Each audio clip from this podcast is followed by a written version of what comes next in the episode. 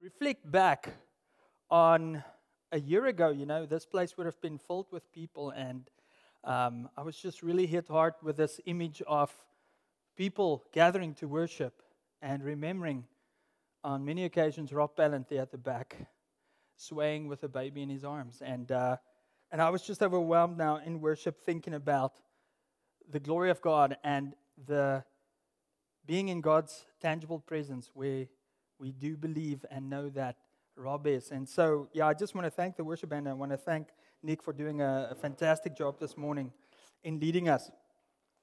But listen, we are um, we're currently in this season of Advent. We are preaching through a, a series or a topical series which is themed Servant, Savior, and Sovereign.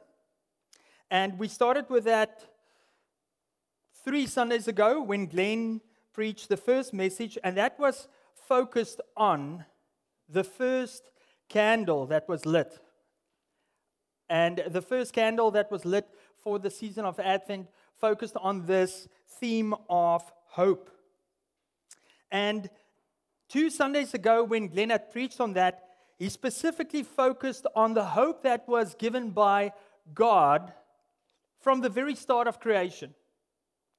From the very start in the Garden of Eden, when humans decided to rebel against God and sin entered the world and evil entered the world, God is the one who first created hope.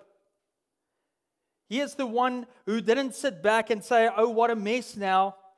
But he is the one who preached the first gospel message, the first good news, the first, what is the Greek term, euangelitia.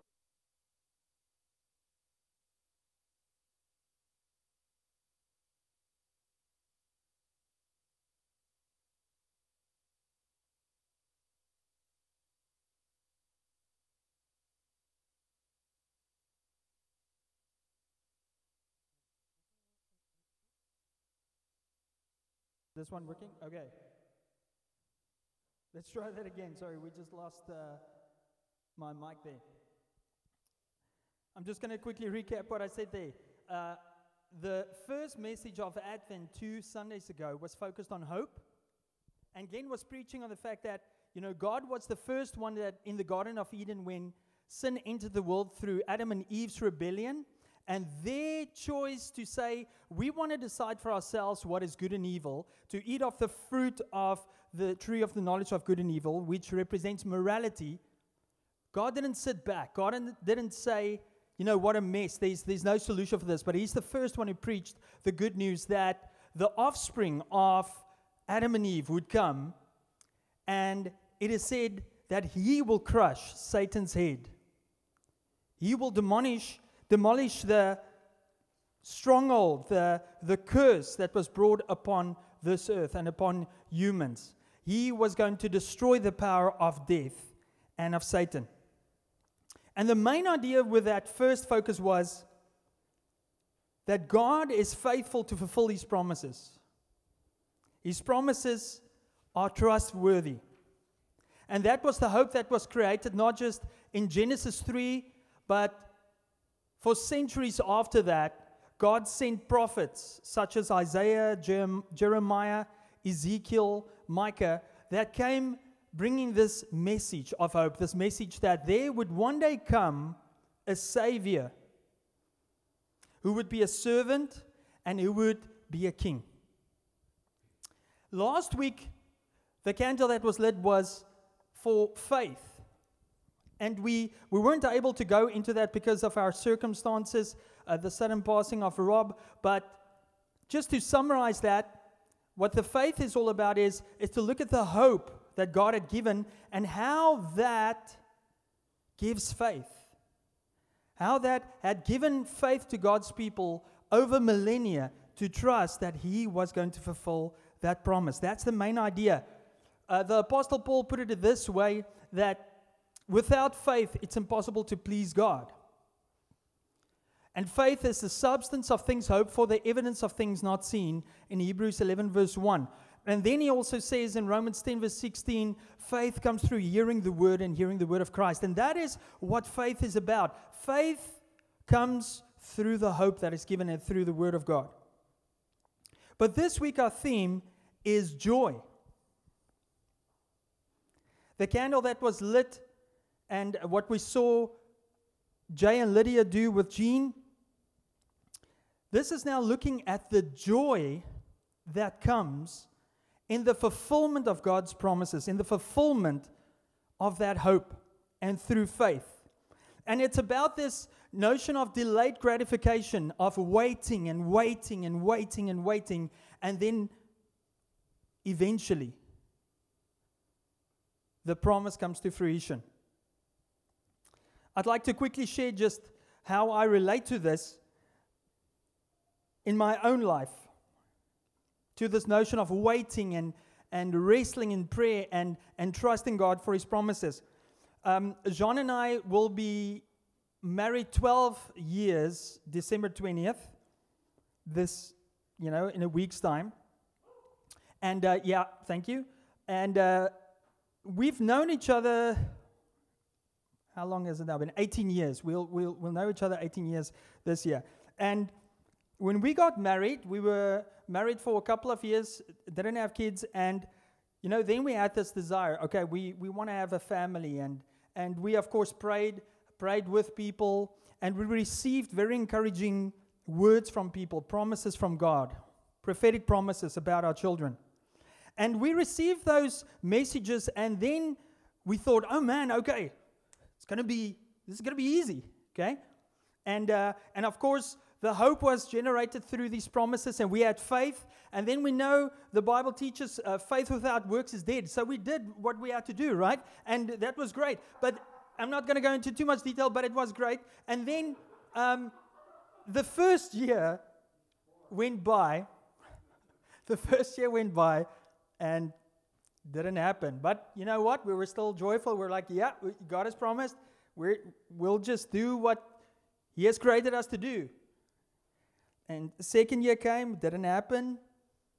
You start doubting, you start wondering. And third year came, no baby, no good news. And then it turned into sorrow and, and remorse and doubt. And, and by the fourth year, wrestling with God and, and fighting with God and crying before God and asking questions where, where are these promises? How, how is it that they were made.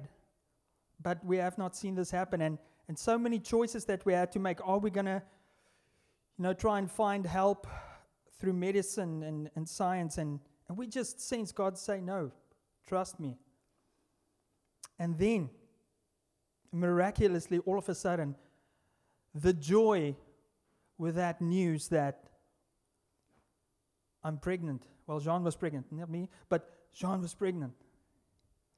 And then the joy of, okay, now it's again delayed gratification. There's a period of time in preparation, in the coming, the advent of our firstborn child, Miriam. And so 40 weeks in preparing for the child's arrival. And I'm, I'm going to put that up. And then this happens. This is, this is what it looked like. There we go. Miriam arrived almost three years ago now, and look at that face. I, you know, I with both my children, I didn't really cry when they were born, but I was overjoyed when they came out. When Miriam came out, I just felt God say, "You got to scream out her name. She's got to know that she's arrived." And and in the theater, the the doctors got her out, and I was like, "Miriam!" What a fantastic occasion! And and I share that message or that picture there because that is what Advent is. It is looking upon this Christmas story of the arrival of Jesus Christ, servant, Savior, and sovereign, the King of Kings, Lord of Lords. But not just only that, that he arrived and was born, but that he grew up, that he lived this perfect, sinless life and died on the cross for the sins of humanity and rose again. That is the Christmas message. And so we're going to look at this message again through Luke 2, verses 1 to 14. It's the same text that um, Jay and Lydia read from. We're going to look at it again. And then we're going to unpack and see what God has for us this morning. But before I read, let's just uh, uh, pray. Uh, Father, we, we thank you for the hope that you had spoken millennia ago and the faith that we can put in, in that hope and those promises. And Lord, that we can now today focus on the joy of the fulfillment of it. Uh, Father, I just come in your name and ask for your help. I, I pray and ask, Holy Spirit, come and speak. We are listening. Come and empower us. Come and illuminate to us your word. Father, bring a fresh revelation of your grace and your mercy and in this specific time, this Christmas story, and how desperately we need your joy. In Jesus' name I pray. Amen. Luke 2, verses 1 to 14. No, I'm lying. It's verses 8 to. Is it verses 8 to 19? I think I was mistaken there. I'm going to start reading from verse 8. And in the same region, there were shepherds out in the field, keeping watch over their flock by night. And an angel of the Lord appeared to them, and the glory of the Lord shone around them. And they were filled with great fear.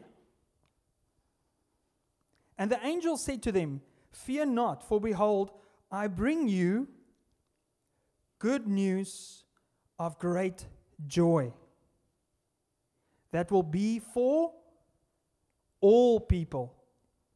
For unto you is born this day in the city of David a Savior, who is Christ the Lord. And this will be a sign for you. You will find a baby wrapped in swaddling cloths and lying in a manger. And suddenly there was with the angel a multitude of the heavenly host, praising God and saying, Glory to God in the highest and on earth peace among those with whom he is pleased. When the angels went away from them into heaven, the shepherds said to one another, Let us go over to Bethlehem and see this thing that has happened, which the Lord has made known to us. Excuse me. And they went with haste and found Mary and Joseph and the baby lying in a manger.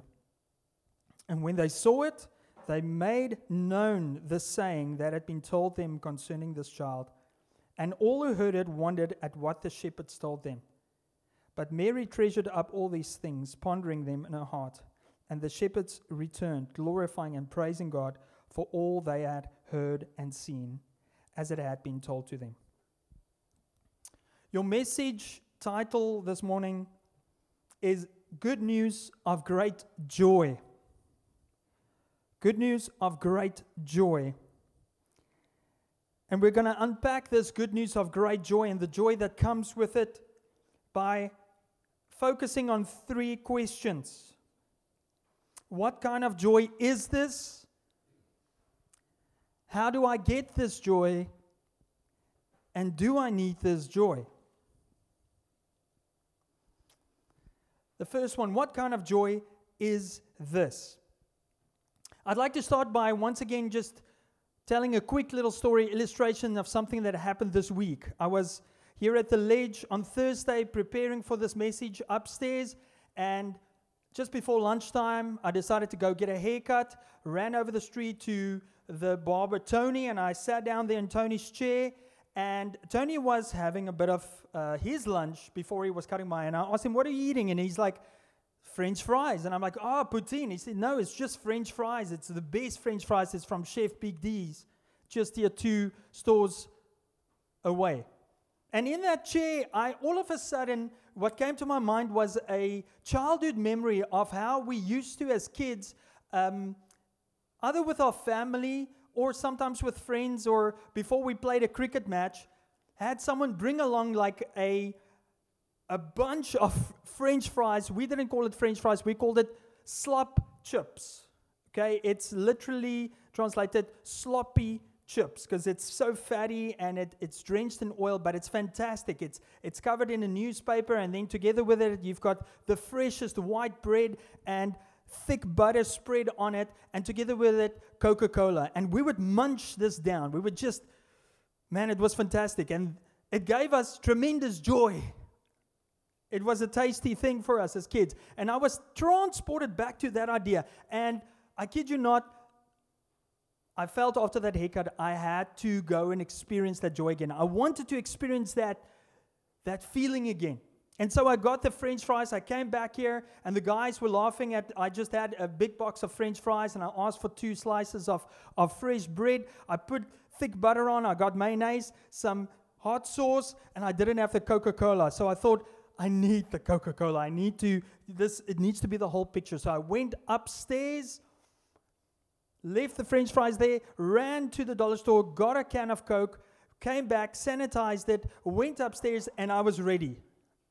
And I was looking at this meal and I thought, man, this is going to transport me back to those days. What great happiness. It was like that Ratatouille movie. Do you remember that animation movie with that food critic that came to that restaurant where the chef was actually a mouse or a rat and he's tasting this food and when he when he tastes it, he he starts tearing up because it transports him back to his childhood days.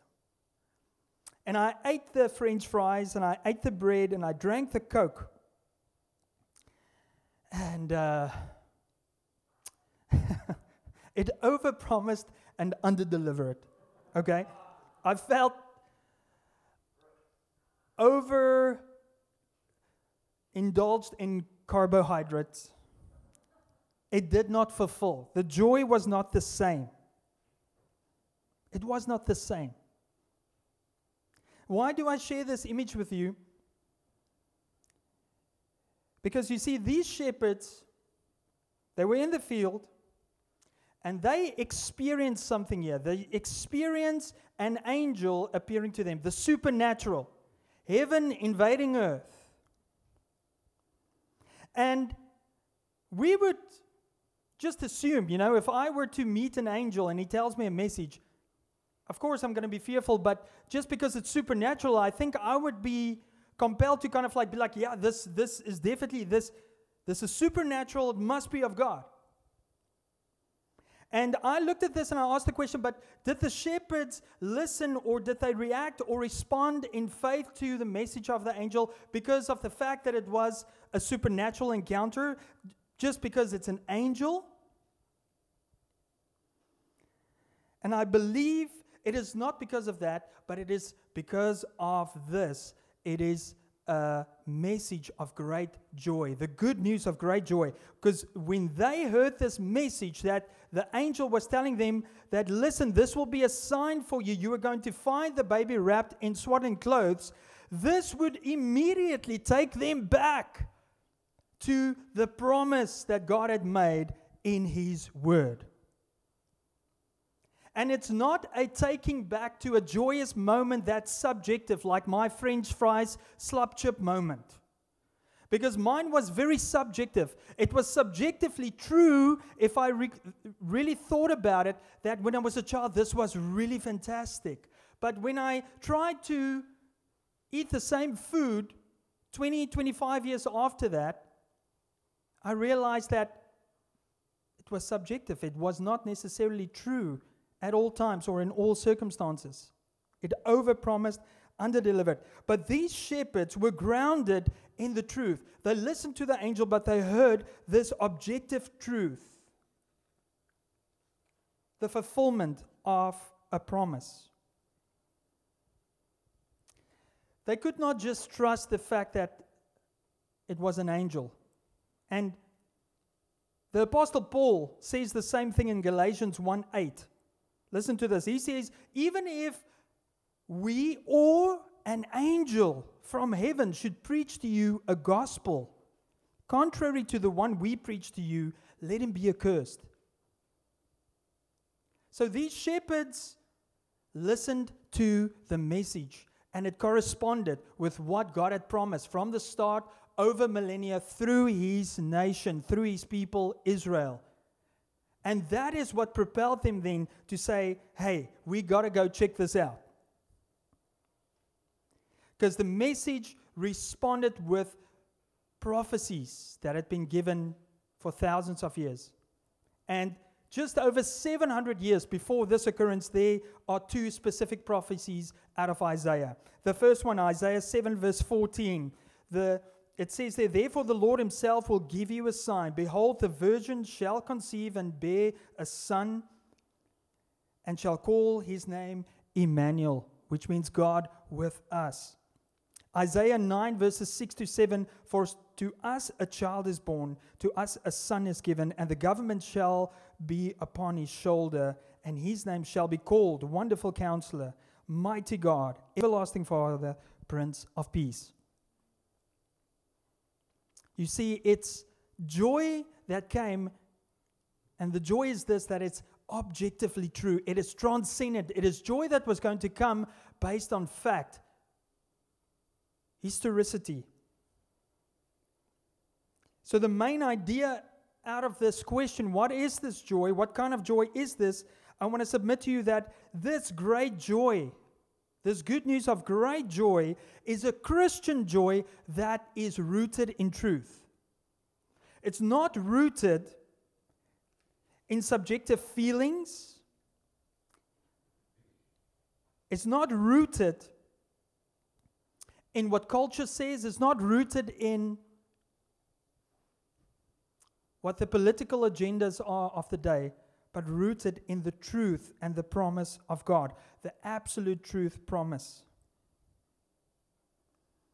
The question this morning is Do you have joy? And if you do, what is the root of that joy? Because there is a distinction between joy and happiness. The Christian joy is a joy that is, as I said, objectively true and transcendent. Doesn't mean that you're always just joyful, but it means there is a constant joy, there is a constant fact of truth. That is the main criteria for why you live and what empowers you to live. And it is not dependent on whether or not you are poor or rich, in good health.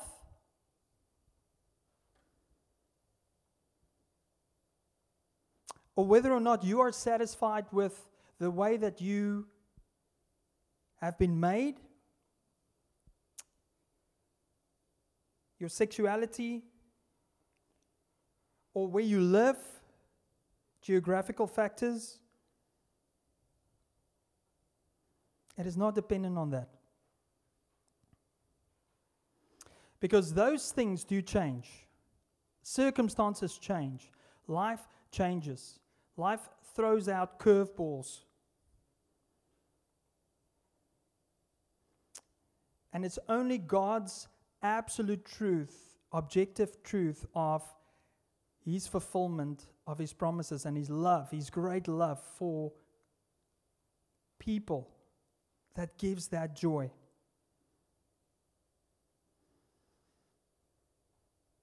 Great joy can only be experienced and sustained in that way. There is no other fulfillment, there's no other joy that compares. Do you have that joy today? That's the first question. If your answer is yes, that's fantastic. But I do want to submit to you, you got to make sure that it is the Christian joy. Because you might be sitting here or you're listening, you say, But Rudy, I've been in church my whole life, man. Like I've been with God's people forever. Well, you also got to investigate your heart. You also got to ensure that the joy that you have is rooted in God's truth. And so, for that, I want to look at again what the source is of this truth of God. And that is through the question of how do I get this great joy? Psalm 16, verse 11 says the following It says, You make known to me the path of life, and in your presence there is fullness of joy. At your right hand there are pleasures forevermore. You see, according to the Bible, this complete fullness of joy can only be experienced in God's presence. And that is the Christmas story, of course. This is where this joy comes from. It is God's presence, Emmanuel, God with us, that brings this joy. It is the, the promise that was fulfilled that God came to seek us. God would stoop down from his throne in heaven to become one of us, to live like one of us, and to come and show the Father's heart to people so that they could come and see ah this this is our God. This is who God is. This is his heart for people to be reconciled back to him. You see the the Christmas story is that the reason why Jesus came was to reestablish, to come and heal the broken relationship between man and God. To come and bring his presence back in. That is how God became flesh. Now, you might listen to this and say, okay, but how do I get the presence of God? Jesus isn't with us anymore. He's physically not here. History tells us that he lived and died, was in the grave for three days, and he rose again, ascended into heaven. How do we get his presence? Well, if we look at the shepherd's response at that stage, they believed. So they believed the message. They went to go and investigate whether this was true. They found Mary and Joseph.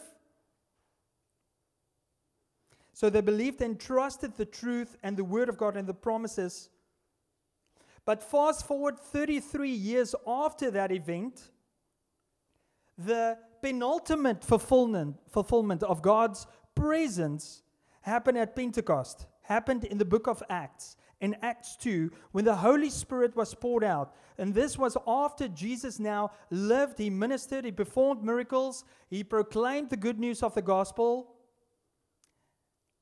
He was killed for it, rose, ascended into heaven, and then his presence available now through the Holy Spirit.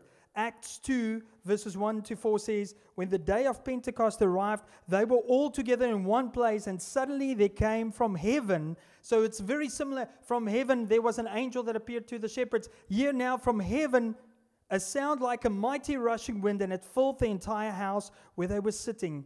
And divided tongues as of fire appeared to them and rested on each one of them, and they were all filled with the Holy Spirit and began to speak in other tongues as the Spirit gave them utterance. God's Spirit, His presence, poured out to those who believed the message. How do you receive this joy? Through His presence, then? Through His Holy Spirit. It's through His Spirit. That is what the Christmas story is about. Not that Jesus would come and stay a little baby in the manger and stay there for millennia through church history and through tradition. Not that he would just be and arrive once a year in your living room with a Christmas tree and people would be, oh, oh how sweet little Jesus. But no, that he grew up and that he fulfilled God's calling on his life to bring his presence.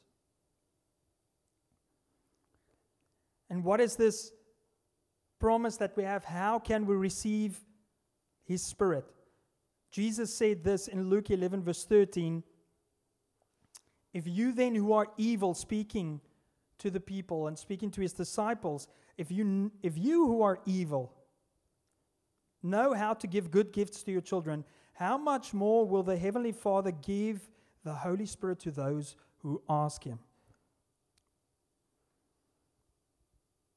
And so, under this point, how do I receive this joy? How do I receive His presence then and His Holy Spirit? Practically, I want to use ask in an acronym form, and I want to do the following and say that this is what it looks like to ask for God's joy through His presence in your life. A, acknowledge. S, to see. K, to know. Acknowledge, first of all, Jesus as God's son and chosen servant, born as a human who grew up and became a servant by dying on the cross for our sins, who took the punishment we deserved on himself in order that we might be able to experience his tangible presence by being declared righteous and holy and blameless. That's the first step in asking for the Holy Spirit. A, acknowledge that. Acknowledge it. This will lead you to see. When you do that, when you, when you humble yourself and you, you acknowledge that, it will lead the Holy Spirit to open your eyes, to make your spirit alive, to see Jesus Christ not just as, as I said, little baby Jesus, but to understand that he grew up to be the Savior of the world and that he saved us from the penalty of sin and the wrath of God. So, acknowledging, leading to seeing, and then finally, know. Knowing, leading to know Jesus as the Christ and Messiah. In other words, sovereign, the anointed king of your life. The one who has total control, the one who has totally in authority. And that is the promise. That's the promise of Jesus. That is where the source of joy lies. He put it this way in John 4, verse 10, when he had his interaction with the Samaritan woman at the well. Jesus tells this woman, He says, If you knew the gift of God, in other words, if you knew the grace that God is bringing to the earth and is brought through me. And who it is that is saying to you, Give me a drink, you would ask him, and he would give you living water. Living water. That joy and presence is living water that God gives us the source to. Jesus says it is a well, it wells up to ever lasting life. I want to illustrate this with a story again, practical story. In 2016, John and I had the privilege to travel to Israel. And one of our trips, day trips there, we traveled to the Jordan River as we were making our way down to the Dead Sea and specifically also stopping in, in the area called Engedi, where King David hid from King Saul. And on our way there, at the Jordan River, we stopped where supposedly Jesus was baptized. It cannot be verified exactly if that's the, the, the spot, but it's a bit of a tourist trap, okay? And so there's like a stage and there's seats and people come there to be baptized. And I was sitting there and I saw a group of women I was guessing, I, I guess they were nuns. They were dressed uh, with a specific uh, attire that looked like they were nuns. And I watched how they went into the Jordan River. And they performed this ritual where they, they dunked themselves. They, they, they went down, I counted maybe seven times in the water, under the water, and up and down, and up and down, up and down. And I thought, man, this is amazing. Look at these people. What are they doing? but I felt God say to me, well, look as they come out of the river, look at their faces. Was miserable. there, was, there was no joy. I was like, what is this? and maybe it's because of the fact the Jordan River is, is dirty. It's just not, it's not the greatest river. It's not the Mamquam. It's not Squamish. And I felt God say, okay, i am going to teach you something here today. And so we drove with a group. We went to Engedi, and there we hiked did a long hike. It was a warm day, 35 degrees, and we were hiked up to one point where there was like a small waterfall, and there were tons of people and kids, and and I sat there and I watched how people were tired and weary, and and it's hot, but They went and they stood under this waterfall, and as soon as the water crashed over them, great yelling of joy.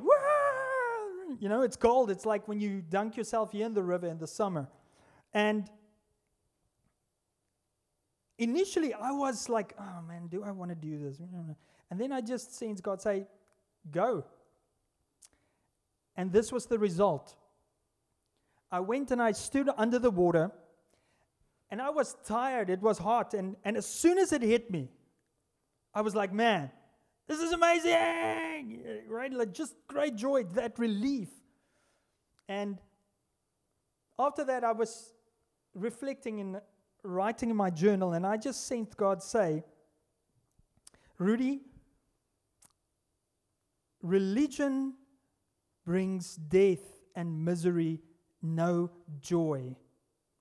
If it depends on you to perform rituals and count a specific number of times that you have to go do something to receive joy, as you saw at the Jordan River, that's not where the joy lies. Your joy is only found in the living water. Are you filled? Are you filled every day? And that is what I want to share with you under this question of how to receive this joy. The Holy Spirit can be in you to give you that never ending joy, that well that springs up. Do you have that joy?